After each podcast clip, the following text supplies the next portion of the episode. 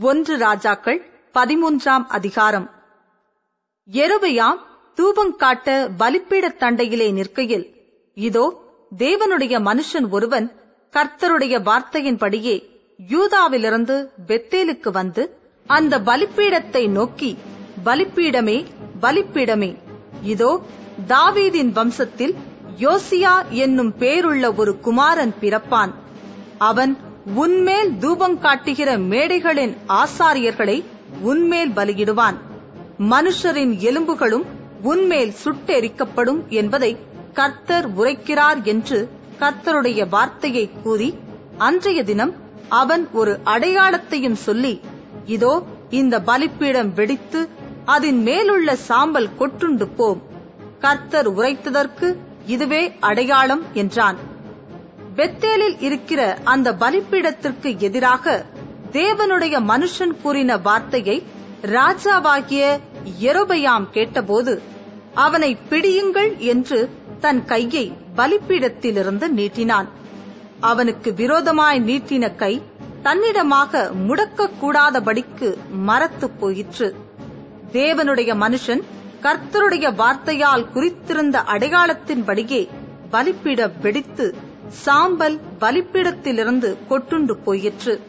அப்பொழுது ராஜா தேவனுடைய மனுஷனுக்கு பிரதியுத்தரமாக நீ உன் தேவனாகிய கர்த்தருடைய சமூகத்தை நோக்கி வேண்டிக் கொண்டு என் கை முன்போல் இருக்கும்படிக்கு எனக்காக விண்ணப்பம் பண்ண வேண்டும் என்றான். அப்பொழுது தேவனுடைய மனுஷன் கர்த்தருடைய சமூகத்தை நோக்கி வருந்தி விண்ணப்பம் செய்தான். ராஜாவின் கை முன்னிருந்தபடி சீர்பட்டது. அப்பொழுது ராஜா தேவனுடைய மனுஷனை நோக்கி நீ என்னோடே கூட வீட்டுக்கு வந்து இழைப்பாரு உனக்கு வெகுமானம் தருவேன் என்றான். தேவனுடைய மனுஷன் ராஜாவை நோக்கி நீர் எனக்கு உம்முடைய வீட்டில் பாதி கொடுத்தாலும் நான் உம்மோடே வருவதும் இல்லை இந்த ஸ்தலத்தில் அப்பம் புசிப்பதும் இல்லை தண்ணீர் குடிப்பதும் இல்லை.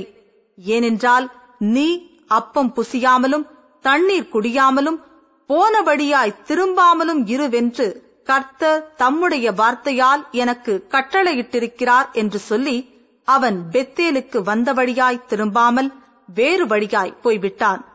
கிழவனான ஒரு தீர்க்கதரிசி பெத்தேலிலே குடியிருந்தான். அவன் குமாரர் வந்து தேவனுடைய மனுஷன் அன்றைய தினம் பெத்தேலிலே செய்த எல்லா செய்கைகளையும் அவன் ராஜாவோடே சொன்ன வார்த்தைகளையும் தங்கள் தகப்பனுக்கு அறிவித்தார்கள். அப்பொழுது அவர்கள் தகப்பன் அவன் எந்த வழி போனான்? என்று அவர்களைக் கேட்டான். யூதாவிலிருந்து வந்த தேவனுடைய மனுஷன் போன வழி இன்னதென்று அவன் குமாரர் பார்த்திருந்தபடியால் அவன் தன் குமாரருடனே கழுதையின் மேல் சேணம் வைத்துக் கொடுங்கள் என்றான். அவர்கள் கழுதையின் மேல் சேணம் வைத்துக் கொடுத்த பின் அவன் அதின்மேல் ஏறி தேவனுடைய மனுஷனை தொடர்ந்து போய் ஒரு கர்வாலி மரத்தின் கீழ் உட்கார்ந்திருக்கிற அவனைக் கண்டு யூதாவிலிருந்து வந்த தேவனுடைய மனுஷன் நீர்தானா? என்று அவனை கேட்டதற்கு அவன் நான் தான் என்றான். அப்பொழுது அவனை நோக்கி என்னோடே வீட்டுக்கு வந்து அப்பம் புசியும் என்றான். அதற்கு அவன் நான் உம்மோடே திரும்பவும் உம்மோடே உள்ளே போகவும் மாட்டேன். இந்த ஸ்தலத்திலே உம்மோடே நான் அப்பம் புசிக்கவும் தண்ணீர் குடிக்கவும் மாட்டேன். ஏனென்றால் நீ அப்பம் புசியாமலும் அங்கே தண்ணீர் குடியாமலும் நீ போன வழியாய் திரும்பி வராமலும் இரு என்று கர்த்தருடைய வார்த்தை எனக்கு உண்டாயிருக்கிறது என்றான். அதற்கு அவன் உம்மை போல நானும் தீர்க்கதரிசிதான். அவன் அப்பம் புசித்து தண்ணீர் குடிக்க நீ அவனை திருப்பி உன் வீட்டுக்கு அழைத்து கொண்டு வா என்று ஒரு தூதன் கர்த்தருடைய வார்த்தையாக என்னோடே சொன்னான் என்று அவனிடத்தில் பொய் சொன்னான். அப்பொழுது அவன் இவனோடே திரும்பிப் போய் இவன் வீட்டிலே அப்பம் புசித்து தண்ணீர் குடித்தான்.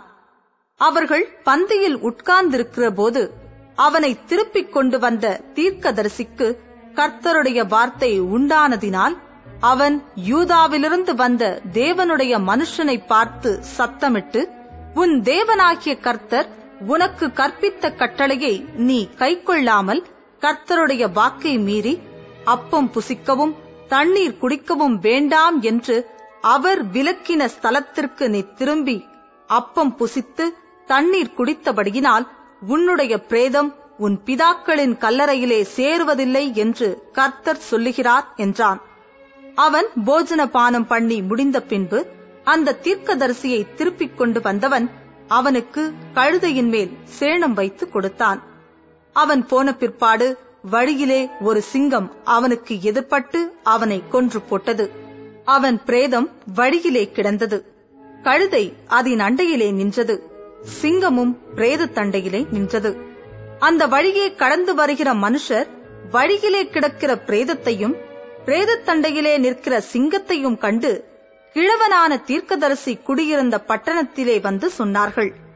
அவனை வழியிலிருந்து திரும்ப பண்ணின தீர்க்கதரிசி அதை கேட்டபோது அவன் கர்த்தருடைய வாக்கை மீறின தேவனுடைய மனுஷன்தான். கர்த்தர் அவனுக்கு சொன்ன வார்த்தையின்படியே கர்த்தர் அவனை ஒரு சிங்கத்திற்கு ஒப்புக் கொடுத்தார். அது அவனை முறித்து கொன்று போட்டது என்று சொல்லி தன் குமாரரை நோக்கி எனக்கு கழுதையின் மேல் சேணம் வைத்துக் கொடுங்கள் என்றான். அவர்கள் சேணம் வைத்துக் கொடுத்தார்கள். அப்பொழுது அவன் போய் வழியிலே கிடக்கிற அவன் பிரேதத்தையும் பிரேதத்தண்டையிலே கழுதையும் சிங்கமும் நிற்கிறதையும் கண்டான். அந்த சிங்கம் பிரேதத்தை தின்னவும் இல்லை கழுதையை முறித்துப் போடவும் இல்லை அப்பொழுது கிழவனான அந்த தீர்க்கதரிசி தேவனுடைய மனுஷனின் பிரேதத்தை எடுத்து அதை கழுதையின் மேல் வைத்து அதற்காக துக்கம் கொண்டாடவும் அதை அடக்கம் பண்ணவும் அதை தன் பட்டணத்திற்கு கொண்டு வந்து அவன் பிரேதத்தை தன்னுடைய கல்லறையிலே வைத்தான். அவனுக்காக ஐயோ என் சகோதரனே என்று புலம்பி துக்கம் கொண்டாடினார்கள்.